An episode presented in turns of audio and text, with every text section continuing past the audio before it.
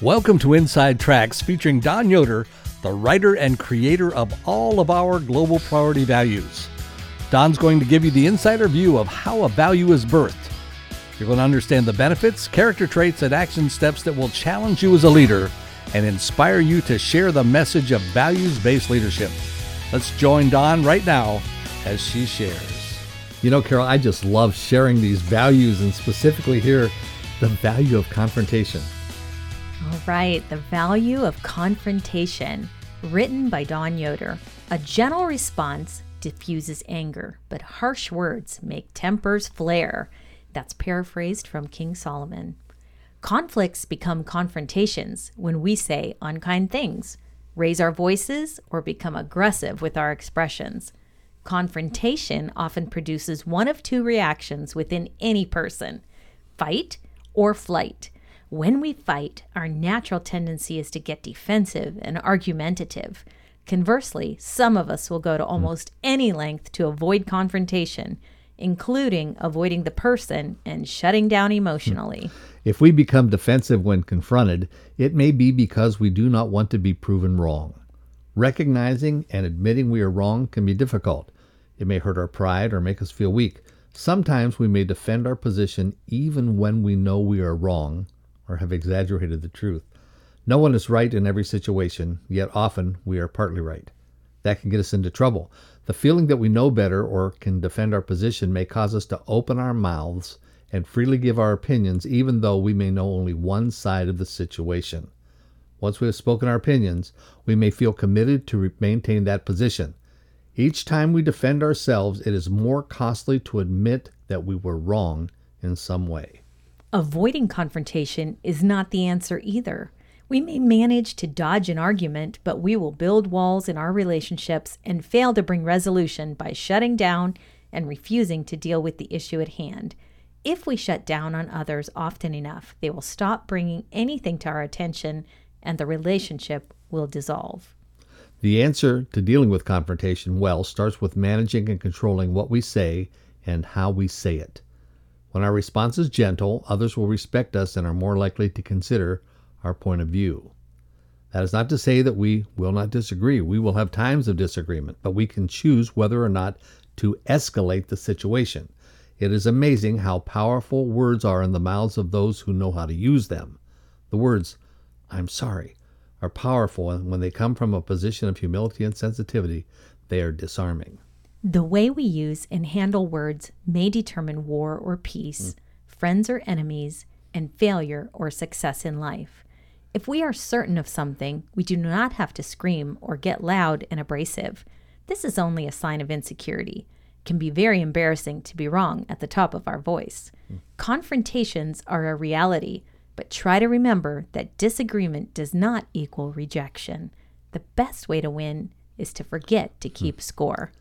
So here are four benefits of confrontation. And if you practice the value of confrontation, you'll experience these benefits. Number one, you will build other people's trust in you. Responding in a calm and peaceful way lets people know that you are confident in your information and sure about your position. Number two, you will maintain good relationships and keep communication open. It's not about winning at all costs. When a discussion develops into an argument, an aggressive attitude may fool you into believing that you won the fight. The truth is, you can only win when you maintain healthy interaction and communication. Number three, you will increase your value in the eyes of others. Handling confrontation properly will keep you humble and increase others' respect for you. And number four, you will identify other people's points of view, saying, You may be right, or That's an interesting point may help to disarm the situation and make your point easier to accept. So let's look at some characteristics. Number one, these people respond peacefully and refrain from escalating emotions even when the other person starts to get upset. Number two, these people maintain a good attitude and are not afraid of admitting they do not know or are not sure. Number three, these people express opinions in an open manner and give reasons and logic for that point of view. Number four, these people do not fear changing their opinion once they have listened to the other party's perspective and reasoning. They are more interested in what is right rather than just being right. And number five, These people maintain good relationships and recognize that being right is not as important as keeping a healthy relationship. Here's some steps to follow. Number one, take five minutes to think. Whenever possible, consider what you are going to say and how you are going to say it before confronting another. Work to control your emotions. Breathe deeply before you respond on the defensive. Choose your words and tone and keep your expressions in mind when you speak. Number two, do not get drawn into arguments. If someone wants to argue with you and you return with a smile and a soft answer, it will be difficult for the other person to perpetuate the argument. Number three, bring awareness to others. If another person is escalating a discussion into a full blown argument, make them aware of how confrontational they are being.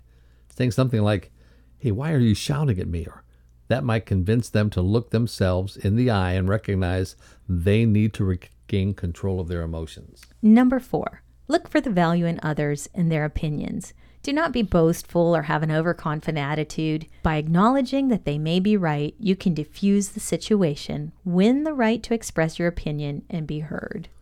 Number five, pick your battles. It's important to take the time and place into account before making the decision to become involved in a discussion. And number six, finish with a peaceful close. Acknowledge that you do not have to agree on everything.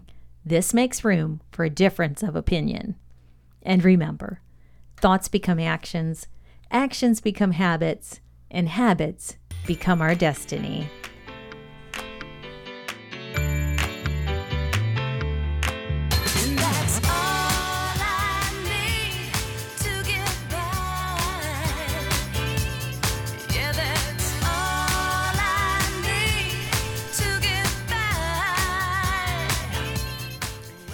Thank you for listening to Inside Tracks with Dawn Yoder. I hope this resource has inspired you on your journey to values based leadership. Please visit us at www.globalpriority.org.